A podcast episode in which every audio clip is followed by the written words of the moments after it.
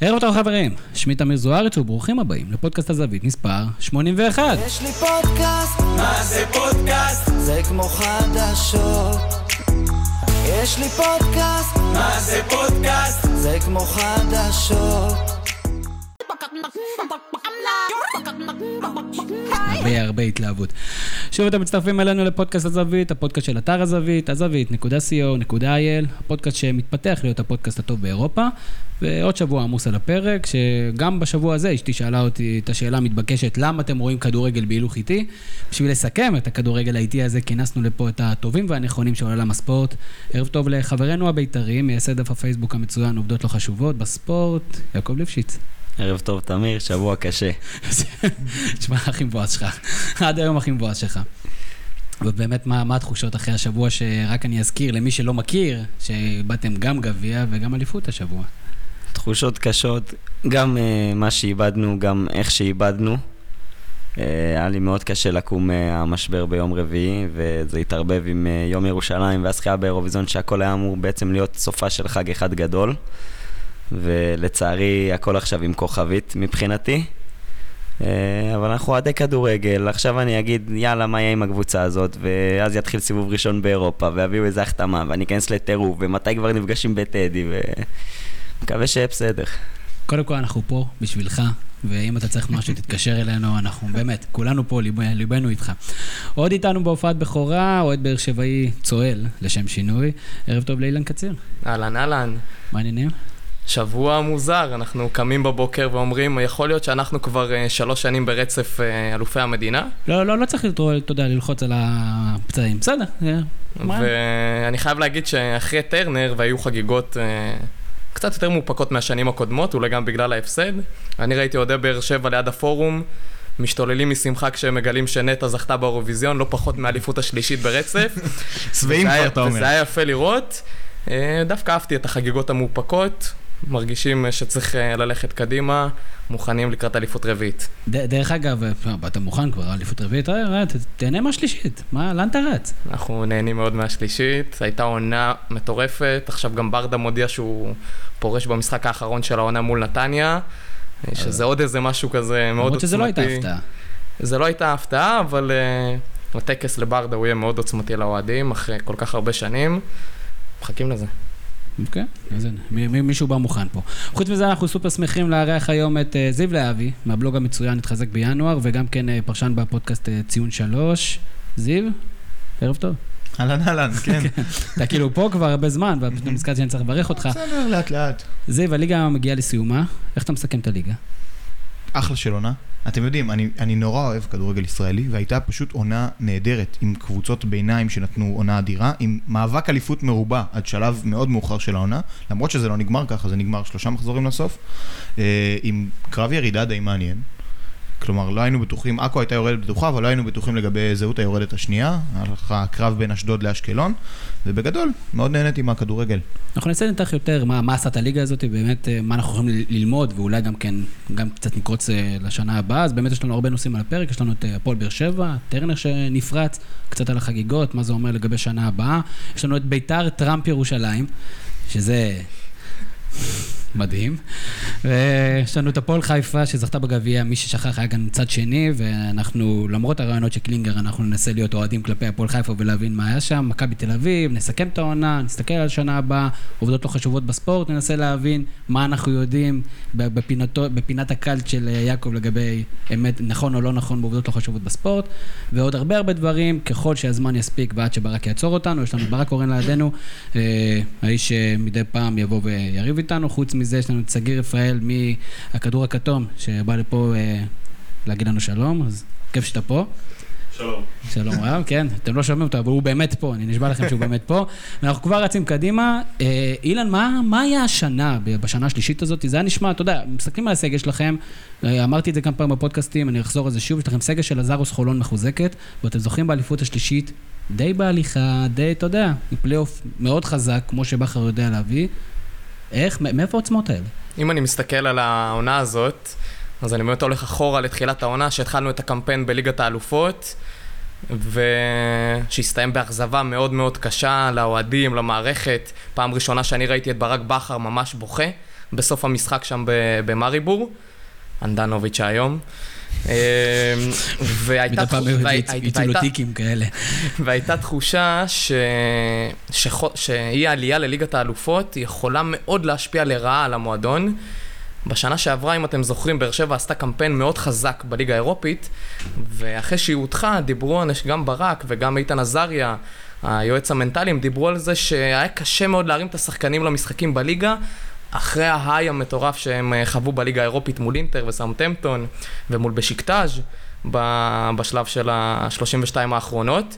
והשנה הייתה תחושה, גם בגישה של טוני במשחקים שאחרי ההדחה, שהשחקנים, הליגה הישראלית היא לא מספיקה בשבילם, והליגה האירופית היא כבר לא... שצריך לייצר שיאים נוספים. צריך לייצר שיאים נוספים, והיה חשש מאוד גדול ש... שזה לא יספיק. למרות שהיה לנו סגל חזק, אני יכול להגיד שאנחנו, בינינו לבין עצמנו האוהדים, דיברנו על זה ש... שאנחנו מרגישים שיש לנו מזל, שיש לנו את ברק בכר. וברק בכר הוא המאמן הכי טוב שיש בליגה הישראלית, בטוח בעשור האחרון. וכשהסתכלנו על היריבות שלנו וראינו מצד אחד את מכבי תל אביב עם ג'ורדי, שזה היה ברור שהוא הולך אה, לחוות קשיים בעונה הראשונה שלו כמאמן, ועל בית"ר ירושלים, שם מתחילת העונה החליפו מאמנים ואנשי מקצוע, ומכבי חיפה, שהתחילה לא טוב את העונה, האמנו שאנחנו יכולים לקחת אליפות בגלל ברק בכר. וככל שהעונה התקדמה והיו המון פרשיות, והפרשה של שיר צדק, יש הרבה מה להגיד עליה, על ההתנהלות של המועדון. לטעמי התנהלו נכון למרות כל הקושי, ולמרות שכולם רוצים לשמוע עוד מידע, הם חיכו לפרסום הרשמי של וופא. אמ, אליפות של מועדון, אליפות של מערכת מאוד חזקה, רואים שאלונה ייצרה שם איזשהו בסיס חזק, שאפשר באמת לרוץ איתו קדימה, כל עוד ברק בכר שם. אה, ואנחנו אופטימיים בגלל זה גם לעונה הבאה, ולא כל כך משנה מי השחקנים שיעזבו או יגיעו. אני רוצה, זיו, לגעת בנקודה הזאת של ברק בכר.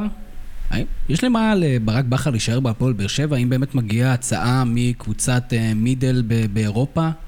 או, זאת אומרת, האם באמת ליגת האלופות צריכה, צריכה להיות המטרה, ואם לא, אני לא עוזב? או שאחרי שלוש אליפויות הגיע הזמן לעבור הלאה?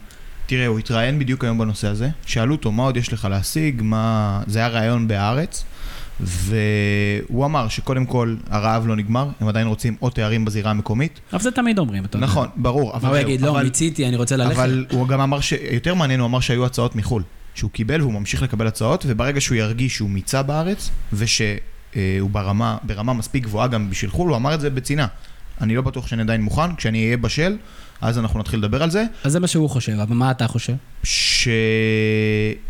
הוא מקבל הצעה מקבוצה, קבוצת צמרת בליגה הגרמנית השנייה ומטה, כאילו, ומעלה, קחו את זה לאן שאתם רוצים, לא, רגע, רגע, סיבכת אותי. צמרת ליגה שנייה, בגרמניה, ומעלה, אוקיי. ומעלה. אבל מה, בסדר, אבל איך אתה, זה אקוויבלנטי למה? לקבוצת מרכז טבלה בבלגיה?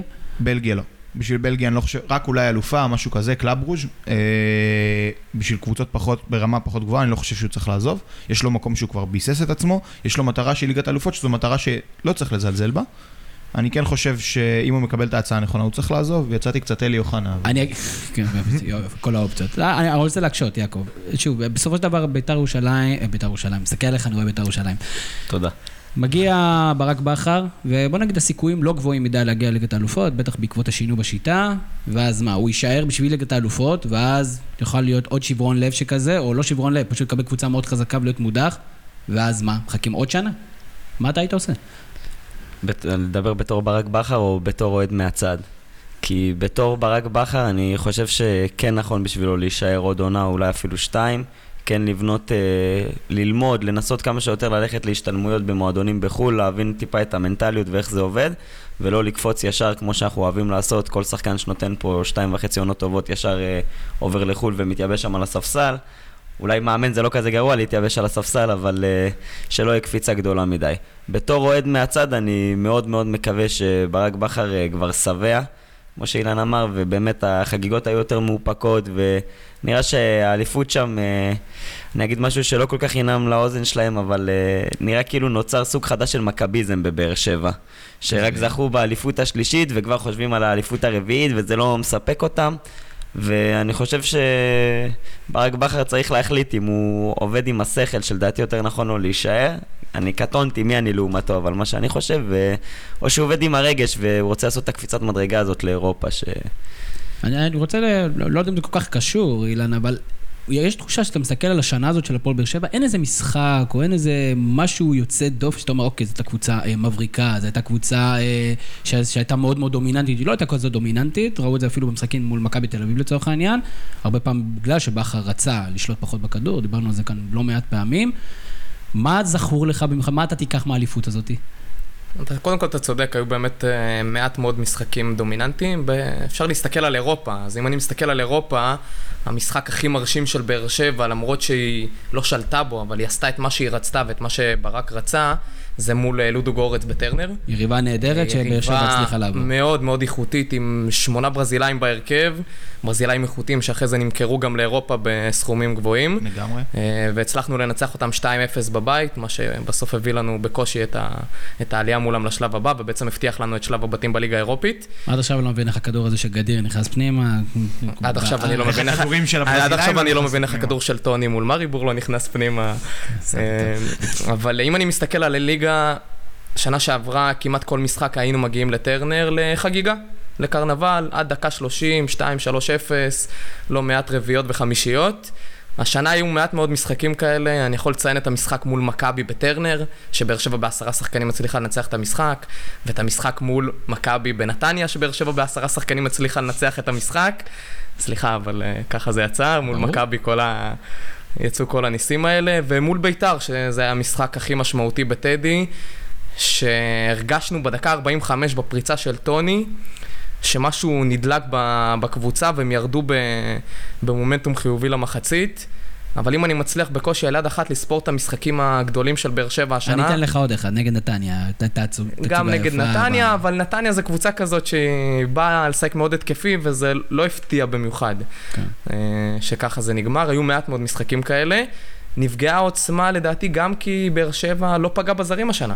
באר שבע התבססה על סגל ישראלי, שבכר הצליח להפוך אותו למאוד ממושמע, והצליח אפילו לשפר כמה שחקנים כמו אורן ביטון, ואלחמיד וטאה, שהפך, אם ראיתם את טאה, אני מציע לכם להסתכל עליו במשחקים האחרונים, הוא הפך פשוט לבלם על.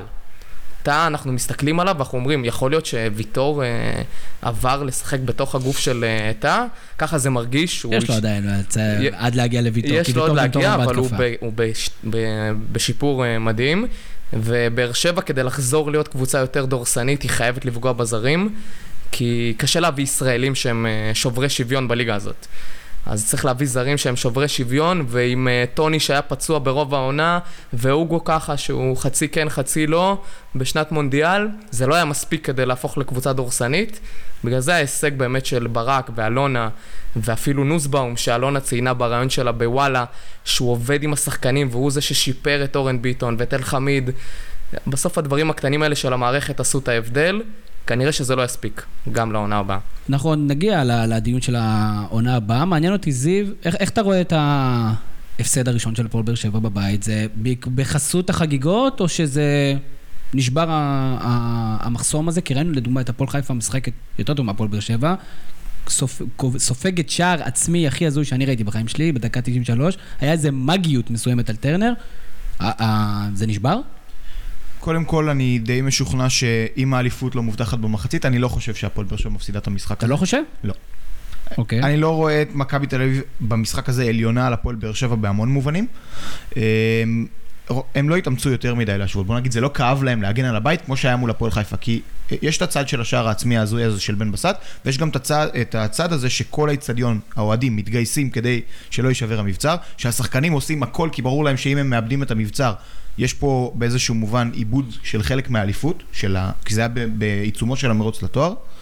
וכמו שהתיאוריה שלי הולכת ככה, שזה איזשהו פספוס. זאת אומרת, הליגה נתנה להפועל באר שבע לבזבז את ההפסד שלה בטרנר על משחק שהוא לא חשוב לה. יש לה עכשיו חודשיים, קיץ, הכנות לעונה הבאה, וכל האפקט הזה של שברנו להם את הבית, די נאבד. מה אתה אומר, יעקב? אני אשמח להגיב על זה. אני חושב דווקא... לא- זה לא צריך להיות כזה רשמי. כן.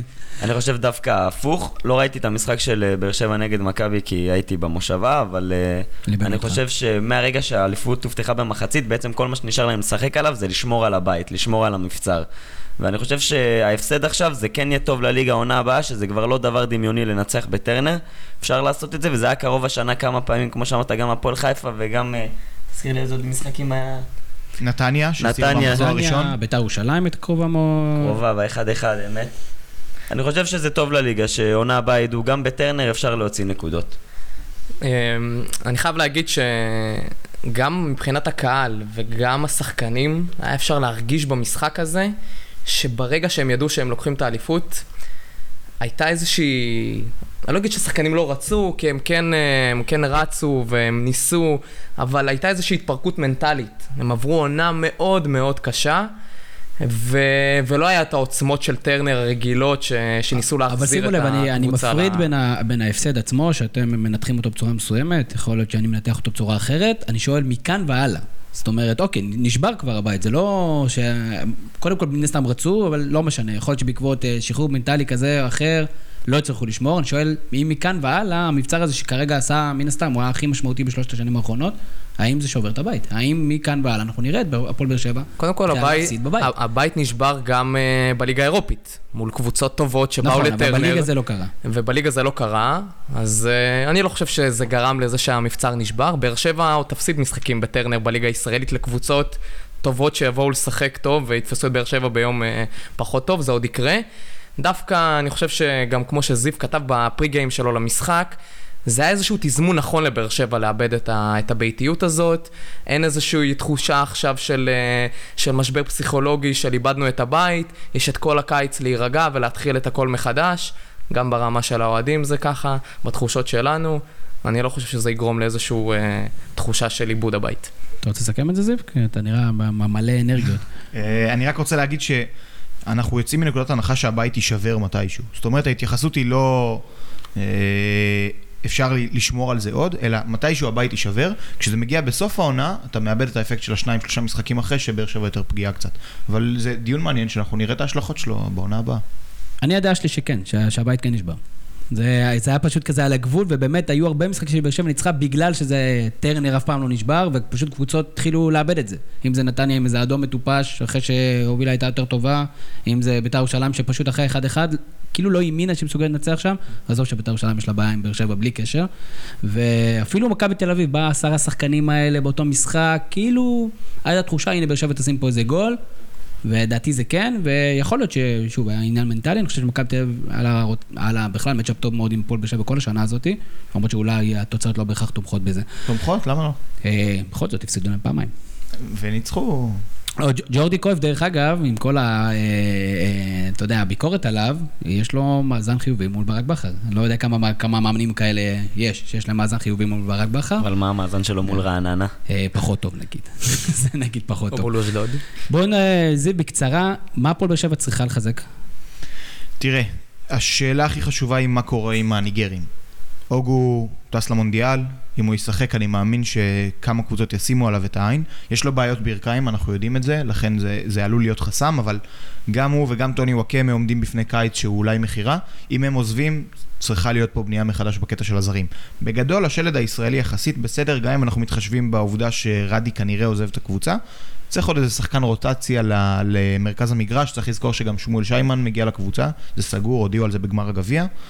אה, ובגדול, אני חושב שהבאה של שחקן סטייל ורד יכולה דווקא לפגוע במרקם החברתי. יש לך כרגע ש- שני שחקנים התקפיים שלא ירדו לספסל, שזה חנן ממן ומאור מליקסון. אין שום סיכוי ששחקן מהם יורד לספסל. אולי רוטציות באירופה, אבל לא לאורך העונה כולה. יש לך את עמדת הקו השמאלי, שמליקסון לא יכול לשחק בה, ממן לא יכול לשחק בה, זה או וואקמה, או שמביאים זר לעמדה הזאת, ושילוב של ורד פוגע בעיקר במליקסון. אני לא חושב שהפועל באר שבע יכולה להרשות לעצמה עיבוד של מליקסון. אנחנו צריכים לזכור, מאור מליקסון עבר, אה, טפו טפו, אה, נקו ווד וכל הסיפורים האלה? שנה נטולת פציעות כמעט, זה לא הנחת העבודה, כשמאור מליקסון... אה, איך תדע, אומרים שהוא התחזק, זאת אומרת שזה לא היה מזל שזה, אלא שהוא פשוט אה, הוא התחיל. פשוט לשמור מצוות, אתה אומר, זה זה הנקודה, הבנתי, אוקיי. אז הפועל באר שבע שנה הבאה תהיה מאוד מאוד מעניינת, דעתי, יש סימן שאלה לדעתי יותר גדול על ברק בכר ממה שאתם חושבים, לדעתי אם תהיה הצעה טובה הוא לא יהיה, וזה בהחלט יהיה מובן בעיניי, אני חושב ששלוש שנים עשית, רוץ קדימה, ואם נרוץ קדימה, יעקב, אז ביתר ירושלים, או ביתר טראמפ ירושלים, זה מה שאתה רוצה. קודם כל, תגובתך לתוספת השם המהוללת של האיש שבנה את ירושלים והקים אותה. כמובן שאתמול, יום ירושלים, התהלכתי לי בשוק מחנה יהודה, כבכל יום ירושלים. קיבלתי התראה לפלאפון, אני הייתי בטוח בהתחלה שזה איזושהי בדיחה, צחוק ליום ירושלים, אולי אה, איחרו את 1 באפריל, לא הבנתי מה קורה. ככל שעובר הזמן אני מתחיל לקבל דיווחים שזה באמת מה, ש... מה שעומד לקרות. אני אגיד, אה, בלי קשר לפועלו של טראמפ לטובת העיר, והוא עשה הרבה, אני חושב שהשם בית"ר ירושלים עבורי ועבור מאות אלפים פה במדינה זה, זה צמד מילים שיש בהם ממש קדושה, ובאמת כואב לי וחורה לי ש, שאלי טביב לא מבין את זה ולא מבין את המשמעות ועושה בקבוצה ככל העולה על רוחו, כי יש לעשות דברים ויש לו לחתום על חוזים, אבל... לשנות את השם זה... סבא שלי לא מבין כדורגל וביתר ירושלים אומר לו משהו בחיים האלה. אני חושב שזה דבר נורא, נורא מה שקרה. כן, כן, כן, אה, אילן. יש לי, אם כבר אנחנו פתחנו את נושא בית"ר, כמובן שטביב לא עושה את זה כגחמה, אלא מדובר באיזשהו עניין אה, עסקי שהוא מנסה לקדם, שאולי אנחנו נדע בהמשך מה. אני לא בטוח שזה צריך להרגיע את אוהדי בית"ר. כי אני כאוהד הפועל באר שבע, אם עכשיו היו משנים את השם להפועל גלידה באר שבע, כל הכבוד לגלידה הידועה, לא בטוח שהייתי אוהב את זה כל כך. אמ, לדעתי מהלך מאוד מאוד תמוה, גם לפי מה שהבנתי ההתאחדות אה, מודיעה שהיא לא יכולה לאשר את הבקשה כי צריך, אם מוסיפים שם של מישהו, או שהוא נפטר, או שהוא צריך לאשר באופן רשמי שהוא מאשר את ה... שהוא מאשר את השם. שבטוח איזה טראמפ אחד אי פעם נפטר. אני לא רואה ציוץ, אני לא רואה איזה ציוץ של דונלד ככה, שהוא מאשר את, ה... את השינוי.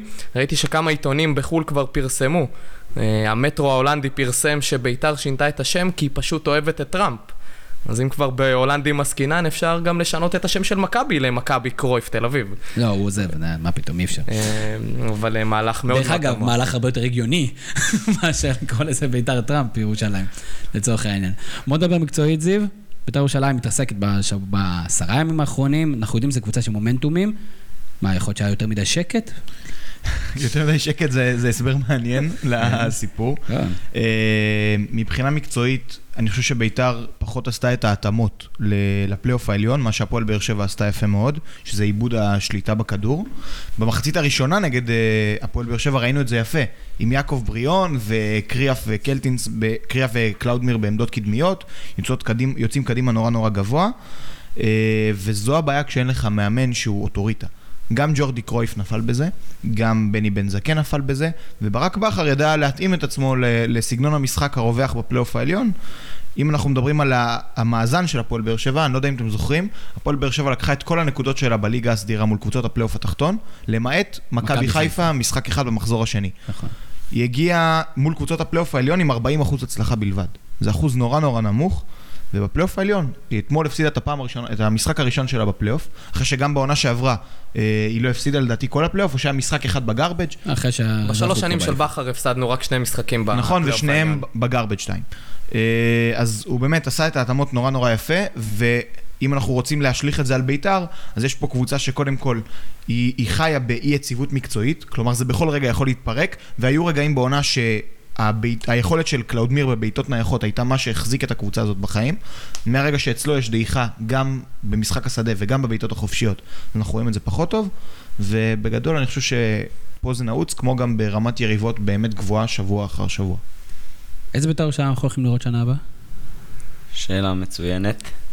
אה, כמובן שנהיה הרבה יותר חכמים עוד חודשיים, נראה את כל המהפכות. תשמע, יעקב, אם אתה תמשיך עם הטון הזה, באמת, אנחנו כולנו נבוא, נחבק אותך, נחזיק אותך בעניינים. שאלה מצוינת, אני מאמין. שתביא בבעלים של הקבוצה, כדאי לחבק את האוהדים שלהם.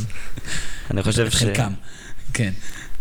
באמת זה תלוי מי ישתחרר ומי בעצם אה, יעזוב את הקבוצה ומי יהיה הרכש שלנו לעונה הבאה. שאי אפשר לדעת. ב... אה, אי אפשר לדעת, מצד אחד הוא יכול לשחרר מחר את ורד, ומצד שני הוא יכול להביא הברקה של בדמות סילבסטר או, או עוד איזה זר שאתה אומר, מה לעזאזל הוא עושה בארץ.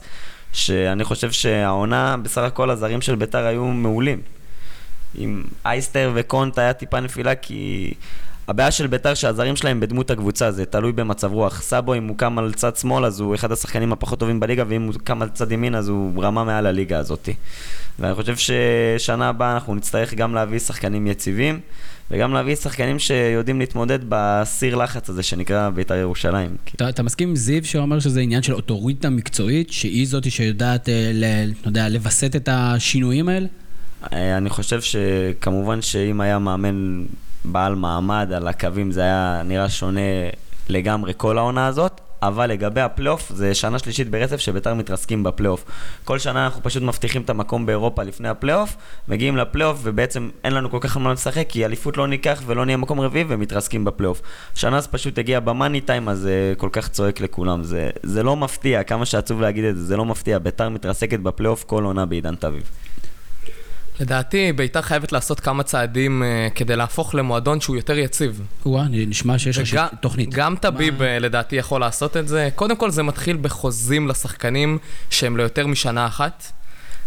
טביב אה, פיתח את השיטה הזאת של שנה אחת עם אופציה, וקצת כמו מכבי תל אביב בכדורסל, וזה לא כל כך עובד, וזה גורם לחילופים של רוב השחקנים כל שנה. הצעד השני לדעתי הוא באמת לתת למאמן לעבוד כמה שנים. אי אפשר כל שנה להחליף גם את השחקנים וגם את המאמן. דיברנו מקודם על ברק בכר וכמה היציבות שלו היא משפיעה על הקבוצה. ביתר צריכה את היציבות הזאת. אה, לדעתי בלי יציבות, כשהתקציב שלה הוא לא התקציב הכי גבוה בליגה, יהיה לה מאוד קשה לאיים על האליפות גם בשנים הבאות. היא צריכה להתחיל מצעדים בסיסיים של יציבות של שחקנים. אבל אני רוצה להקשות קצת, זיו. אנחנו, אתה יודע, אנחנו מדברים, ויש לנו המון המון ביקורת על טביב, ובאמת יש תחושה מרה בעקבות סוף העונה הזאת של בית"ר ירושלים, אבל אם היינו פותחים את העונה, אתה יודע, אנחנו עשינו סקר באתר לגבי מי הולך לזכות איפה, אף אחד לא הימר על בית"ר ירושלים בטופ 2 בוודאות, וזו עונה בסופו של דבר, במבחן התוצאה, אם אתה מנתק את השבוע האחרון, עונה טובה מאוד של בית"ר ירושלים, בתקציב שכן גדל בשנה האחרונה, אז ככה אנחנו לפחות מבינים. ואז אז למה אנחנו כל כך קשים עם טביב? מנסים ללמד את טביב איך, איך מנהלים קבוצת כדורגל שהוא תראה, כנראה יודע. קודם כל אנחנו לא יכולים ללמד את טביב. טביב, מבחינת איש המקצוע... לא, לא, אתה לא תגיד טביב. טביב. טביב? טביב, לא, כן. לא, נכון, היה לכם. את הוויכוח הזה. היה ויכוח והפסדת בו, טביב. אין בעיה. אז טביב הוא איש מקצוע, אהבת? כן, כן. סבבה. אז טביב הוא איש מקצוע, באמת, מהטובים בארץ. אם הוא היה המנהל המקצועי של הנבחרת, אני מאמין שהוא היה מוציא יותר ממה שהוצאנו עד עכשיו. הבעיה איתו היא ניהולית, ואנחנו לא ניכנס לזה עכשיו. יודע מה? אנחנו לא נדבר על הדברים האלה, אנחנו נדבר רק על מקצועית. הביקורת על בית"ר היא כי היא הייתה כמעט שם. זאת אומרת, אם זו הייתה קבוצה שרצה מקום שלישי, משחקת כדורגל יפה, כולם היו מפרגנים לה, וראוי לפרגן לה. היא עשתה עונה פנטסטית ביחס לתקציב שלה, עם כדורגל סופר התקפי, סופר כיפי, המון המון שערים. אה, 40 משחקים ברצף. שברה את השיא האלמותי. שיאנית השערים הרצופים. אז היא עשתה באמת עונה שמגיע לה, עליה שאפו גדול. עכשיו כשאנחנו בסיום העונה, אפשר להגיד את זה. אה, למרות זאת, בגלל תחושת הכמעט הזאת שהם היו יכולים לשבור את ההגמוניה של מכבי תל אביב באר שבע, שאני לא אשקר, בתור, עזוב פרשן, אוהד ניטרלי מהצד, אתה מרגיש, בא לך את הרענון הזה. הייתי בעד בית"ר במאבק האליפות בחדרי ליבי, אתה יודע. אבל למרות זאת, כשזה היה כמעט, יש, יש מקום לביקורת. פתאום עולה הנושא המקצועי של המאמן שלא באמת קובע בקבוצה, וראינו את זה, אין מה לעשות, אלה עובדות. פתאום עולה העניין של בעלים שלפי הגחמות שלו מחליט לשנות את שם הקבוצה, שזו הדוגמה הכי טריה, ויש עוד אלף דברים אחרים. ובעיניי פה נעוצה הביקורת, בזה שזה היה כמעט שם. לא, זה, זה אין ספק. אה, דרך אגב, בוריס קליימן ב... ס- סך הכל שוער ליגה בסדר. בוא בוא נגיד ככה, אני אשאל אותך אחרי זה איזה שוער אתה חושב יחליף אותו, כשאריאל הרוש בוודאות לא, לא יחזור. תמר ניצן זה השם עכשיו, ואני אגיד לך, אני מעדיף אה, שיעלו את השוער מנערים ג' אה, בוריס קליימן העונה כל משחק גול במתנה ליריב. התחלנו 1-0 כל משחק. אז אתה בסדר עם זה שהוא ילך. אני יותר מבסדר, עזוב את זה שהוא מזוהה עם הפועל תל אביב ושער חמש, והוא לא מחובר לרוח הבית"רית. אה, אני אתן לך אמרת דוגמה. את זה כבר בעבר, שהוא לא, שהוא לא מחובר. אחרי. החצי גמר, כל הקהל, אה, 18,000 איש לא הולכים הביתה, כולם שרים ביחד עם השחקנים של בכיר ירושלים. היחיד שעומד מאחורה ולא כל כך מבין מה קורה, קלאודיו שר, סאבו שר, אייסטר שר. למה אולי הוא לא- אולי הוא לא יודע את המילים? הוא רוצה- לא רוצה לשבח את ירושלים, מה זה ה... אם הוא לא רוצה לשבח את ירושלים, הוא לא יכול להיות בביתר. טוב, בסדר, נו, ניצחת. אילן, בוא נדבר על הפועל חיפה. אני, אני רק חייב להבין, אני, ואני אשאל את זה, שאלה פתוחה לכולכם, האם אתם מצליחים למצוא קשר בין מה שניר קלינגר אומר בראיונות אחרי המשחק לבין מה שקורה במשחק? אתם מצליחים? קודם כל, לא- לא קודם מצליח. כל אני חושב שהוא קצת השתפר עם זה השנה. אני זוכר אותו משנים קודמות אה, יותר מנותק? יותר גרוע, הרבה יותר מנותק מזה. יותר הפריע לי השנה כל הצלילות שלו אחרי שערים, והריצה... לא, זה שכטר, אחי. זה שכטר, זה לא... והריצה לכיוון ה... זה לפני השערים. והריצה כן. לכיוון הספסלים של, אה, גם של מכבי אחרי הגול ב... זה לא, ככה לא צריך להתנהל אה, מאמן, והוא הוא מעבר למאמן, הוא גם דמות, אה, המנהל המקצועי הוא בהפועל לא רק זה, חיפה. הוא גם דמות מיתולוגית במכבי תל אביב, אתה עושה את זה מול מכבי תל אביב, בוא, אתה צריך להרים את הידיים ולהתנצל אחרי גולים. אז יש, אז יש לו עוד הרבה לאן אה, להשתפר בכיוון הזה, אמ, אבל אין ספק שהוא עשה עונה והוא החזיר את עצמו לרשימת המאמנים, שאם לפני שנה היו אומרים לך קלינגר, היית אומר, מה, מה עובר עליכם? אני גם לליגה לאומית לא לוקח אותו, הוא במכבי שעריים לא ממש הצליח. כן. אמ, הוא עשה עונה אדירה עם הפועל חיפה. הוא יצר קבוצה, הוא הבין מה יש לו בידיים, והוא, בכר הגיע לשיטה הזאת בפלייאוף של אה, לאבד את הכדור, ללחוץ במקומות הנכונים, וככה ראינו במה שהדליפו מהחדר הלבשה בגמר גביע, שהוא מחלק את המגרש לרצועות, שזה, הרבה פעמים אנחנו רואים את זה בסרטונים של אה, מאמנים מובילים אה, באירופה. הוא הבין מה יש לו בידיים, והוא מתחילת העונה שיחק בשיטה הזאת. אני אתן את הכדור ליריבה, אני אלחץ אותם איפה שאני רוצה, ואני אצא קדימה. אה, והוא עשה את זה בגדול השנה. פועל חיפה בעונה פנטסטית, הגמר גביע זה היה רק הדובדבן שבקצפת. הדבר היחיד שאולי קצת אה, הפריע לי בעונה הזאת, שהוא לא קידם מספיק את מקסים פלקושנקו, שהוא שחקן שיכול להתפתח, להיות אחד הישראלים המובילים, והוא לטעמי לא, לא, לא שיחק מספיק. אבל במאני טיים הוא נתן לו במאני. טיים הוא נתן, במאני טיים הוא נתן לו קצת יותר. הוא שחקן לא יציב כל כך, מקסימום. הוא באמת שחקן מעולה, עם טכניקת בעיטה מה- מהטובים ביותר, וגם כן ו- ודש לבוריס קליימן, אבל הוא הוא שחקן לא יציב. אה, נכון, הוא במחזורים האחרונים חזר לכושר מאוד מאוד טוב. גם במשחק האחרון, השילוב של אראל עם אה, פלקושצ'נקו הוביל לגול להפועל חיפה, וכמו שהבחנת, הוא מאוד לא יציב. עכשיו, לקדם צעירים זה טוב, כשאין לך על מה לשחק. כשיש לך על מה לשחק, זו קבוצת בוגרים, זה כבר לא נוער שאתה אומר, אני צריך לבנות שחקנים. כל עוד הם היו במאבק האליפות ובמאבק על הדאבל, השחקנים הטובים ביותר צריכים לשחק, לא צריך להיות שיקולים של הוא צעיר, אני בונה אותו, זה מתאים יותר למאמן של אה, קבוצת מרכז טבלה, שאין לה יותר מדי אה, שאיפות. אני כן חייב להגיד שהיו לו כמה בחירות עם אומץ, הבחירה של ללכת עם גל הראל, גם בגמר הגביע, גם במשחקים האחרונים בליגה, הוכיחה את עצמה, עזוב, הוא עשה את זה וזה אמיץ, הוכיחה את עצמה. אה, הוא פגע בזרים, אנחנו כולנו יודעים את זה, זה הזרים עוד. סממן, זה כל זר בומבה, אה, זה עוד סממן לה- להצלחה, לא רק שיטת המשחק עצמה, אבל בגדול, המבחן יהיה בעונה הבאה, גם כמה זרים יישארו, וגם איך הפועל חיפה תיראה. או, מצוין, כי רציתי לשאול אותך שאלת פולו-אפ, ולשאול אותך, מי יישאר בכלל בהפועל חיפה בשנה הבאה? תראה, הדיבורים על... והאם אתה חושב שתמ"ש בסוף יברח? כי זה כאילו, אתה יודע, הדעה הרווחת- הרווחת אצלנו בבלוגרים, שהוא בטו- כאילו בעקבות זה שהוא סיכם עם יואב כץ, בוודאות הוא בורח. גם זה וגם ההופעה בגמר הגביע. כן, יודע. כל- כל מיני דברים מוזרים. מה זה היה בגמר, וואו. אה, לא, פשוט קצת להעלות את רמת האתגר, זה זה כל הסיפור. נתן להם פשוט- פור, כן. אני לא יודע, אני לא, לא בקיא בדברים האלה. זה לא מגרש הביתי שלי, כל השמועות והרכילות. אני גם לא בטוח שיואב כץ בקיא במה הולך לקרות בקבוצה שלו בשנה הבאה. לא, אבל שטקוס עם חוזה, נכון? אה, שטקוס עם חוזה, תמ"ש עם חוזה, עם סעיף הבטחה. ייחודי בישראל, שהוא נשאר עם רוב השחקנים של הקבוצה נשארים. זה מה שיש לתמ"ש בחוזה? זה שהוא פה- נשאר עם כל. כולם נשארים? זה מה שפחות או יותר אה, תמ"ש דיבר עם, אה? עם יואב כץ, אז כנראה שנחכה לסוף הקיץ. אוקיי. אה, הפועל חיפה חייבת לשמור על הבסיס של השחקנים. יהיה יש לה אלון תורג'מן יישאר... אה, אלון תורג'מן, אה, יש די- דיבורים על באר שבע. יש דיבורים על באר שבע, דווקא יכול להיות מתאים. אבל אתם יודעים, זה כזה, זה סוכנים כזה. מה, הפועל באר שבע תחתים שמונה חלוצים? גם שכטר, גם... אה, הפועל באר שבע לא תחתים את שכטר. למה לא? מכבי תחתים אותו, מכבי תל אביב. הפועל חיפה צריכה לשמר את הבסיס של השחקנים שלה, עד שהצליחה לתפוס איזושהי שיטה שעובדת לה. לדעתי, אגב, רוב השחקנים כן יישארו, אה, והם צריכים לראות שהשחקנים שהם עוזבים הם לא משמעותיים מדי, לא הייתי מוותר בשום מצב, אה, לא על שטקוס ולא על תמ"ש. לשטקוס נגמר חוזה? לא, יש לו חוזה גם לעונה הבאה. לא יודע, כי הוא לדעתי נתן, הוא היה השוער הכי טוב השנה בליגה, בעיניי. וזובס אה, גם. בלי, אם אתה לוקח את ה... לא, זובס, יש לך את חיימוב עוד לפניו. חיימוב זה תקופה. הוא נכנס לזה מתישהו. חיימוב, לא, לפי הנתונים. אפילו. עשה נתונים אה, יותר גבוהים משטקוס נכון. העונה. אה, אבל שטקוס הוא פגיעה, לדעתי הם יכולים אפילו למכור אותו אולי השנה במחיר אה, גבוה. בוא נדבר שנייה על מכבי תל אביב.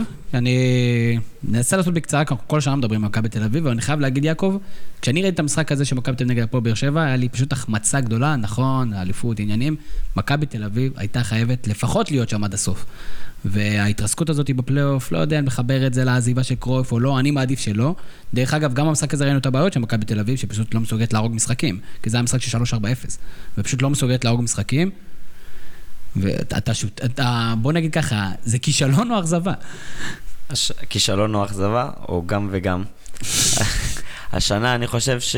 אני חושב שההבדל בין עונה מצוינת של מכבי לעונה שהייתה, לדעתי זה הפציעה של אצילי. אני, אני לא כזה אובייקטיבי לגביו, אבל אני רואה אותו כ...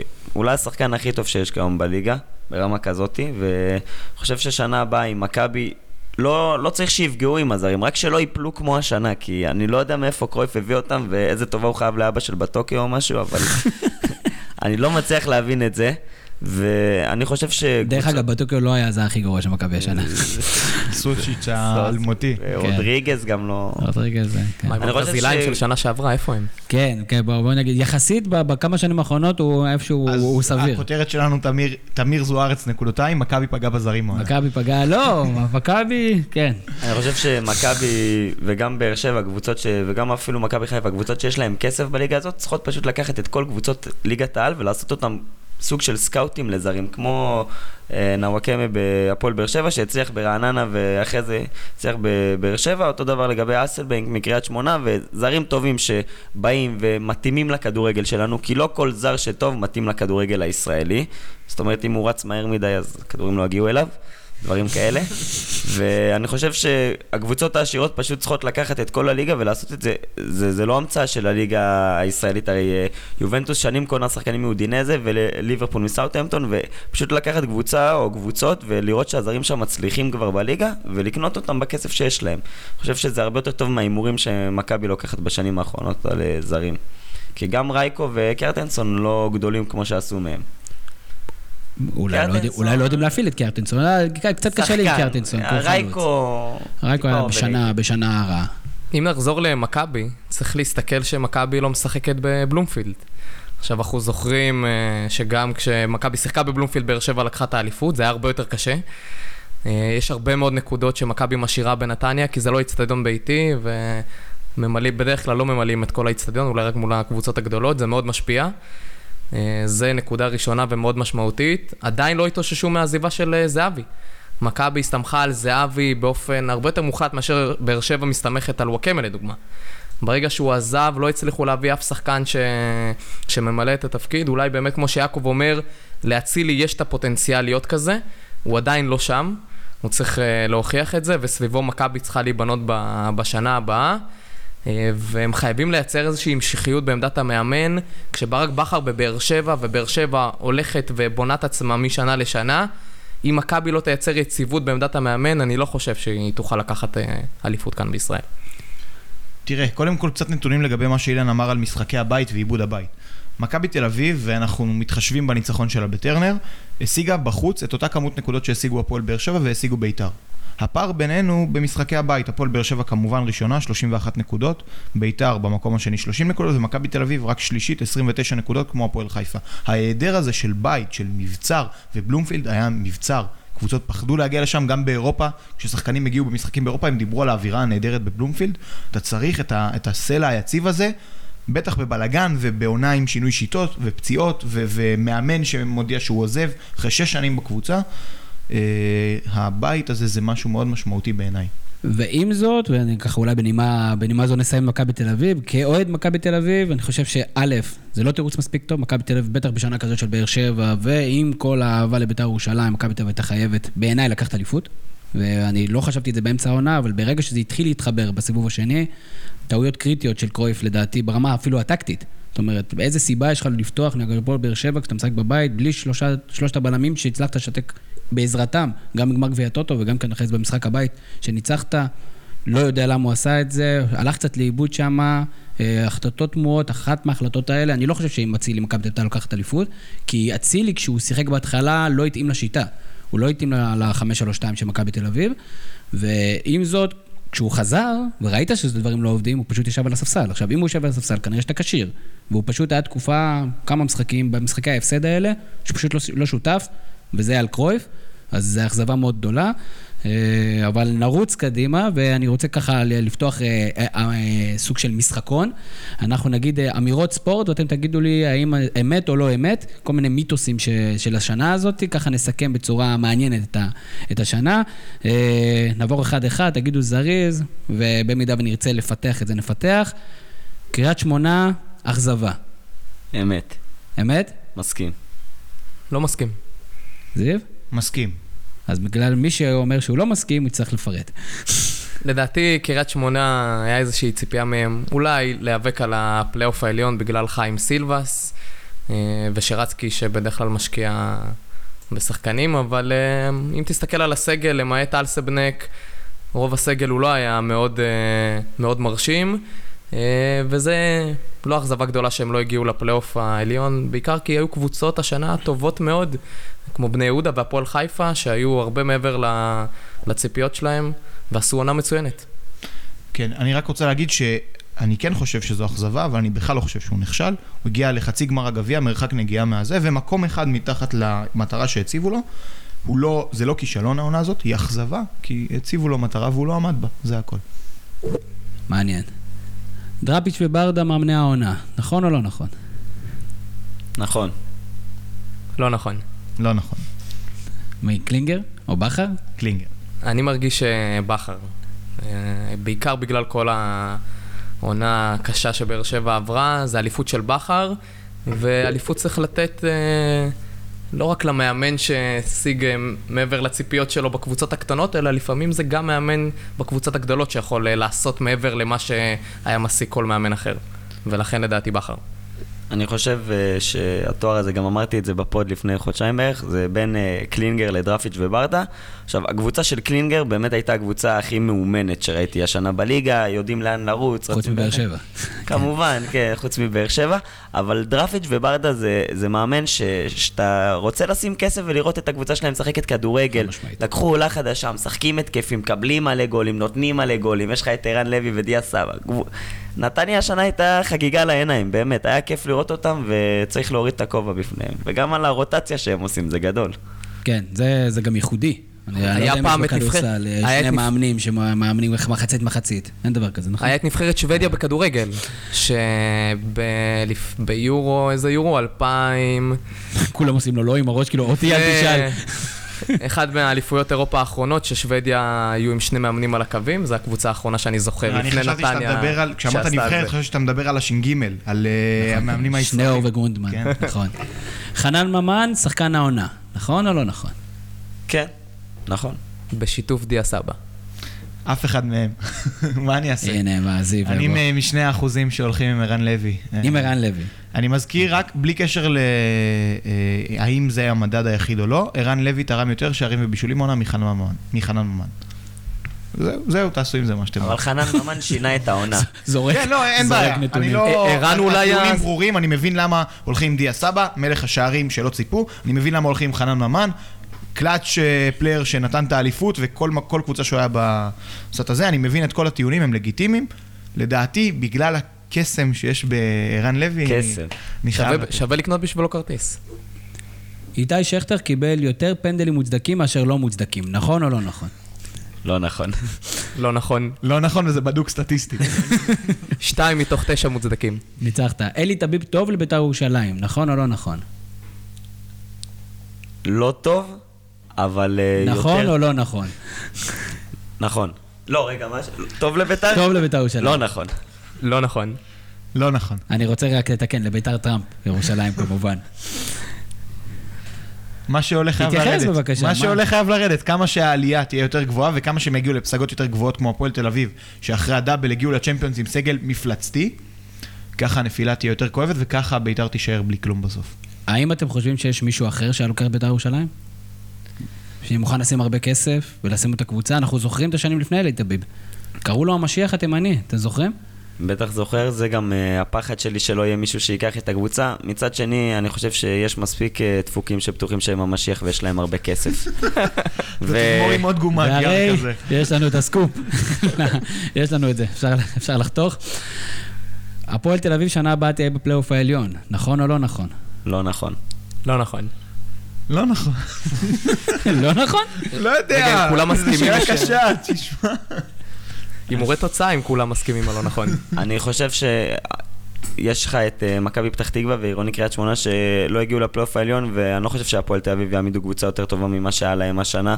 יש את בני יהודה ונתניה והפועל חיפה שלא יוותרו להפועל... ומכבי אה, חיפה? ומכבי חיפה שאולי תתעורר, שאף אחת מהן לא הולכת לוותר בקלות להפועל תל אביב על הפלייאוף העליון. חושב שעונה טובה להפועל יהיה להגיע לפלייאוף תחתון ולצאת לים ישר שמתחיל הפלייאוף התחתון. לא להתמודד נגד הירידה. זאת אומרת, ההגדרה, ללכת לים. זה- זו המת- המטרה של זה, הקבוצה. זה המטרה שלהם, לא להיות בסכנת ירידה. טוב, אני אתן לכם אחד אחרון, אחד קשה. אלמוג כהן, שנה הבאה בקבוצה בישראל. נכון או לא נכון? לא נכון. נכון. לא נכון. דבר איתי, אילן. יצא לי? לדבר איתו קצת באימון האחרון של הנבחרת. ניצחת. למה הגעת לשם? היה איזה הגשמת חלום לאיזה ילד אה. חמוד וקטן. אוקיי. וביחד עם אה, דורון בנדור, שהוא אשף בלהוציא הודעות משחקנים, אנחנו נשמור את זה ככה, כן? הבנו שאלמוג אה, מאוד מתלבט לחזור לארץ, הוא מתלבט לאיזה קבוצה לחזור, אבל הסיכוי הגדול הוא שהוא יחזור לארץ. זיו, לאיזה קבוצה אלמוג כהן מתאים? אני רוצה להגיד מכבי תל אביב. יודע מה? כן, ברק פה מצביע על עצמו. אה, מכבי אה, חיפה? אז אולי גם לא, נבחרת הזווית? בגולדטיים, גם אה, יכול להיות כן, שהוא... כן, זה כן, אולי כן. לזה ברק התכוון, סתם. מכבי חיפה, אני חושב שהיא צריכה באופי, זה קשר שהוא יותר פיזי, יותר סטייל אוגו. אני מסכים שחסר קשר אחורי. כולם צריכים כזה, אתה כן, לא רואה אני מישהו מצליח אני להשיג חושב כזה? שבמכבי הוא קצת אה, על התפקיד של אה, גולסה, שזה שחקן מאוד מאוד דומה. נראה שמכבי תל אביב הולכת בעונה הבאה לקישור מאוד זריז כזה וזה, יש לך את גלאזר שאמור לחזור, גולסה, ברסקי, דור פרץ, המון שחקנים שהם אה, דינמיים, תזזיתיים, ויכול להיות מעניין לראות איך הוא משתלב בסיפור כזה כבעל ניסיון. אה, יפה מאוד. טוב, עוברים לשלב הבא, יש לנו את עובדות לא חשובות בספורט, וכמובן יעקב, שהכין פה נייר אה, מוכן, הוא רוצה לבחון אותנו במה אנחנו יודעים על עובדות לא חשובות בספורט. אז אה, יעקב, הפינה שלך. אז אני אגיד פה משפט, אתם תגידו לי נכון, לא נכון, קרה או לא קרה. נתחיל במשהו שאילן צריך לדעת, או לא לדעת.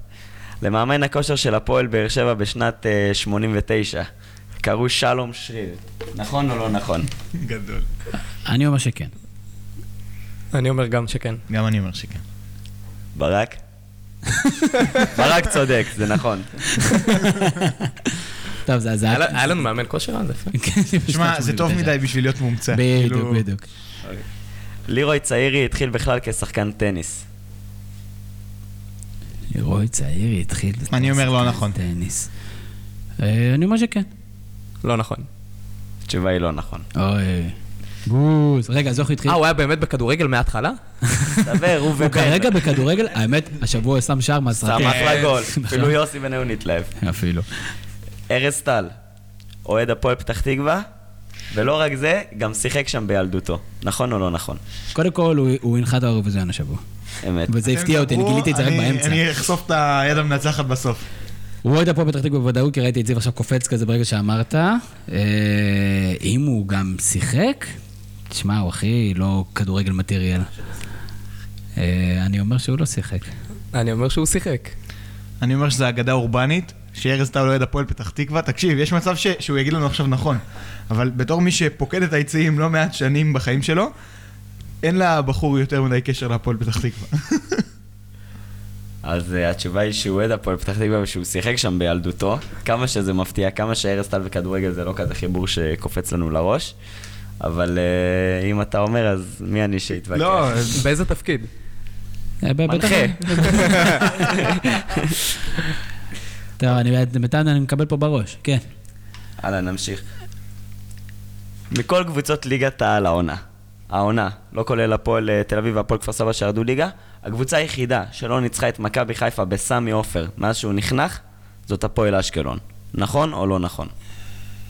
תראה, לא נכון. עכו ניצחו, רעננה ניצחו? רעננה העונה לא. באר שבע לא ניצחו. העונה למכבי חיפה יש מצ'אפ מדהים עם רעננה, כאילו. באיזשהו בלי. רעננה הם הם לא בטוח נשארים. אה, לדעתי הפועל באר שבע לא ניצחו בסמי עופר. אנחנו האוהדים מאוד לא אוהבים את האיצטדיון, נכון. והצענו לשנות את השם שלו. העונה היה 3-1 מכבי חיפה. נכון, שיחקו רק. פעם אחת. כן. אה, שנה שעברה משומר נתן את הגול של לא... ה-2-1. כן, כן, באר שבע לא- לא ניצחה שם. ניצחה. מתי ניצחה? לא ניצחה. כ- כנראה שניצחה. ניצחה? וואי, איך פספסתי את זה. יכול להיות שלא באת בסוף? אז רגע, אה, רגע, נכון? רגע. אז רק הפועל אשקלון לא ניצחה.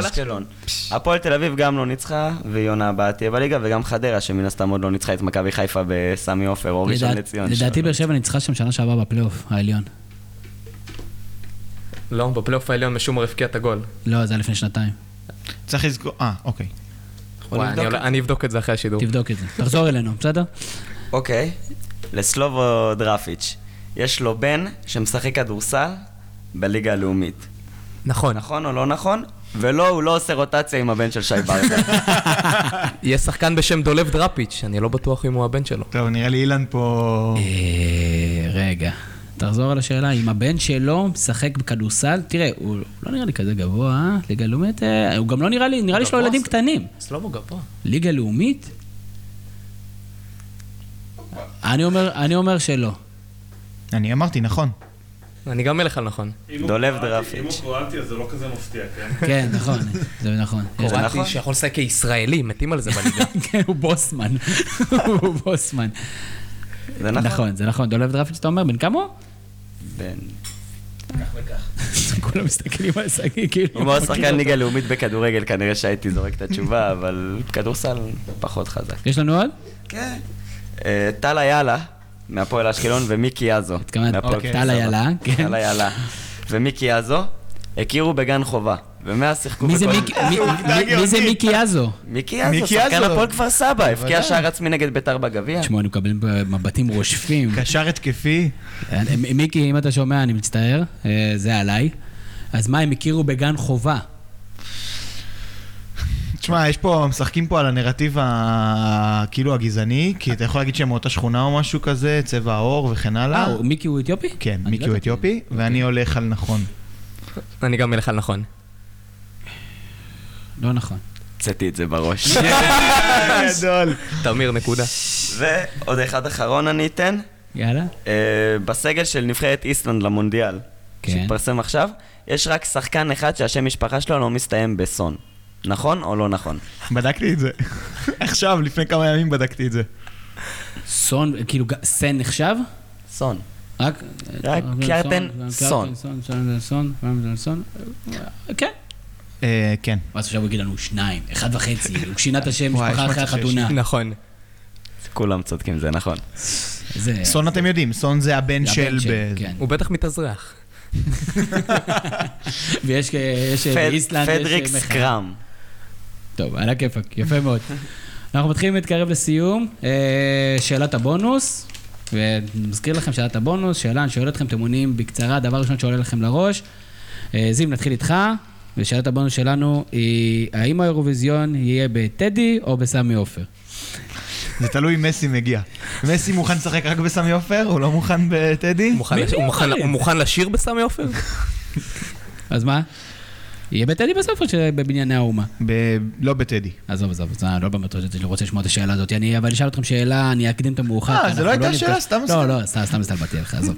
אה, אני רוצה לדעת מי הולכת לזכות בליגת האלופות. האם זה הולך להיות ריאל מדריד או שזה הולכת להיות ליברפול? עם כל העצב, ריאל מדריד.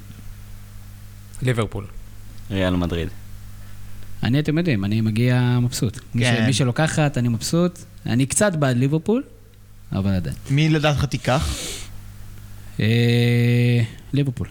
אני חושב שליברפול תיקח. אני חושב שיש אני- להם את היכולת. לדעתי קלופ יכול... אה, יכול, קשה להמר נגד ריאל, אבל יהיה לנו לריאל. פרק ספציפי לפני זה, נביא את המומחים שתמיד טועים, ואז אנחנו נדע בדיוק מה מה מי להצביע. להאשים. נתחיל לסכם את הפודקאסט הזה, אני רוצה להתחיל להודות לכם, אז אה, יעקב ליפשיץ, אנחנו באמת ליבנו איתך, וכרגיל אה, עם הפינה הגאונית שלך לגבי עובדות לא חשובות בספורט. תודה רבה שבאת. תודה לכם, אה, תקווה לימים יותר טובים בספורט. קצת פרופורציות, טיפה פרופורציות. גם מילאן רק קיבלו. גול דקה 90, זה... מילאן הפסידו גם 4-0 בגמר גביע באותו יום של אה, ביתר, זה לא היה השבוע שלי זה לא היה מבחינה השבוע שלך, ספורטיבית. זה היה לא. פחות השבוע שלך. מזל שאירוויזיון זה לא ספורט באמת. אילן קציר, תודה רבה, איך היה? תודה רבה, נהניתי מאוד. יותר מבאר שבע העונה אפילו. יפה, אז, אז זה, נחמד לה, להכיר. אה, זיו להבי, כיף שבאת. אה, איך זה לחזור? כיף. אתה יודע, תחושה מוכרת חמימה תחושה כזאת. ביתית, אתה כן. אומר. יפה מאוד. אז אה, תודה רבה, זיו, תמשיך לעשות את עבודת החיל שלך. אני רוצה להודות לברק קורן על כל התעשייה פה מסביב, כל מה שצריך, אה, לא אחרת לא היינו יודעים לעשות יותר מדי. אפשר לשמוע את הפרק גם כן אה, ב SoundCloud, גם כן באפל, גם כן באנדרואיד, וגם סתם באתר, או אם אתם מתקשים, תספרו לנו, אנחנו נעדכן אתכם. אני הייתי תמיר זוארץ, שיהיה לכם המשך ערב נהדר.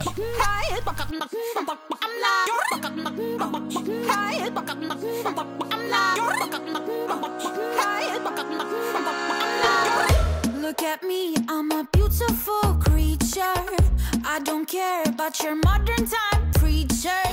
Welcome, boys, too much noise, I will teach ya. Pum pum po, pum pum po.